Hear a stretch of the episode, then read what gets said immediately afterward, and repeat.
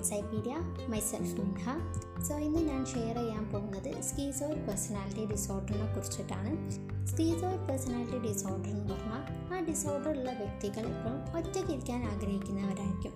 ഇവൻ അവരുടെ ഫാമിലിയിൽ നിന്നോ അല്ലെങ്കിൽ ഫ്രണ്ട്സിൽ നിന്നോ അല്ലെങ്കിൽ സോഷ്യൽ സർക്കിളിൽ നിന്നോ അകന്ന് എപ്പോഴും ഒരു ലോൺലിനെസ് ആഗ്രഹിക്കുന്ന ആൾക്കാരായിരിക്കും ഇവർ ഇവൻ പോലും അവർക്ക് ഒറ്റയ്ക്ക് ഇരുന്ന് ചെയ്യാനായിരിക്കും ആഗ്രഹം ഉണ്ടാവുക അതുപോലെ തന്നെ അവരുടെ ഫാമിലിയിലുള്ള എല്ലാവരും ഒന്നിച്ചിരുന്ന് ഭക്ഷണം കഴിക്കുകയാണെങ്കിലും ഇത്തരം ആൾക്കാർ അതിൽ നിന്ന് മാറി ഒറ്റയ്ക്ക് ഇരുന്ന് കഴിക്കാനൊക്കെ ആയിരിക്കും അവർ താല്പര്യപ്പെടുക.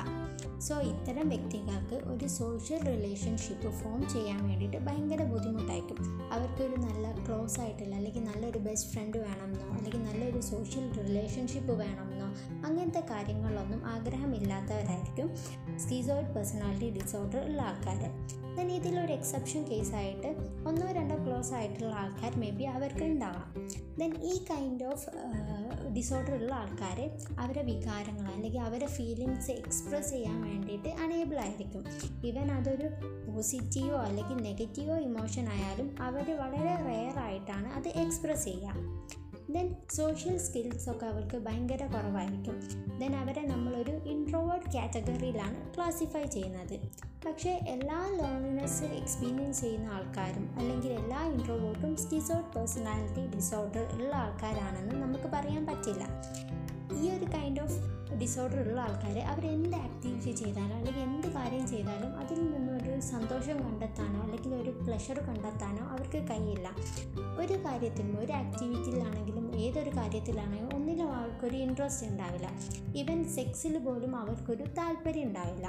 അതുകൊണ്ട് തന്നെ വളരെ റയറായിട്ടാണ് മാരേജ് എന്ന കൺസെപ്റ്റിലേക്കൊക്കെ ഇവർ പോവുക.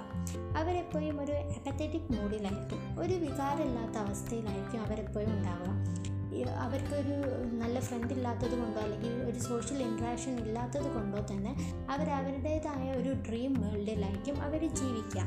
Then in term of five factor model നോക്കുകയാണെങ്കിൽ സ്റ്റീസോയിഡ് പേഴ്സണാലിറ്റി ഡിസോർഡർ ഉള്ള ആൾക്കാർ അവരെപ്പോഴും ഒരു extremely high level of introversion ആയിരിക്കും കാണിക്കുക. അതുപോലെ തന്നെ ലോ ഓൺ വാംത്ത് ആയിരിക്കും. സോഷ്യൽ ഇൻട്രാക്ഷൻ വളരെ കുറവായിരിക്കും. പിന്നെ അതുപോലെ തന്നെ ഞാൻ നേരത്തെ പറഞ്ഞതുപോലെ അവരെ വികാരങ്ങൾ ഓപ്പൺനെസ് ടു ഫീലിംഗ് എന്ന് പറയുന്നത് വളരെ കുറവായിരിക്കും. ദെൻ അവരുടെ ലൈഫിൽ ഒരു ഗോൾ വേണമെന്നോ അല്ലെങ്കിൽ ഒരു അച്ചീവ്മെന്റ് നേടണമെന്നോ അല്ലെങ്കിൽ ഇന്ന പൊസിഷനിൽ എത്തണോ അങ്ങനത്തെ ഒരു ആഗ്രഹങ്ങളും ഇത്തരം ആൾക്കാർക്ക് ഉണ്ടാവില്ല. ദെൻ ഈ ഡിസോർഡർ വരുന്നത് ഒന്നെങ്കിൽ പാരമ്പര്യമായിട്ടോ അല്ലെങ്കിൽ സാഹചര്യങ്ങൾ കൊണ്ടോ വരാം പാരമ്പര്യമായിട്ട് വരുന്നതാണെങ്കിൽ അത് മാറ്റിയെടുക്കാൻ നമുക്ക് കുറച്ച് സമയം എടുക്കേണ്ടി വരും. ദെൻ സാഹചര്യങ്ങൾ കൊണ്ടും ഈ ഡിസോർഡർ ഡെവലപ്പ് ചെയ്യാം. ഇപ്പം അവരെ ചൈൽഡ്ഹുഡ് നോക്കുകയാണെങ്കിൽ അവരുടെ പാരൻസ് മേ ബി അവരെ നൈബേഴ്സിൽ നിന്നോ അല്ലെങ്കിൽ ഫ്രണ്ട്സിൽ നിന്നോ ഒരു സോഷ്യൽ ഇൻട്രാക്ഷൻസ് കുറച്ചിട്ടാണ് വളർത്തിയതെങ്കിൽ ലേറ്റർ ഓൺ സ്റ്റേജിൽ ഇവർക്ക് ഈ ഡിസോർഡർ ഉണ്ടാവാനുള്ള ചാൻസസ് ഉണ്ട്.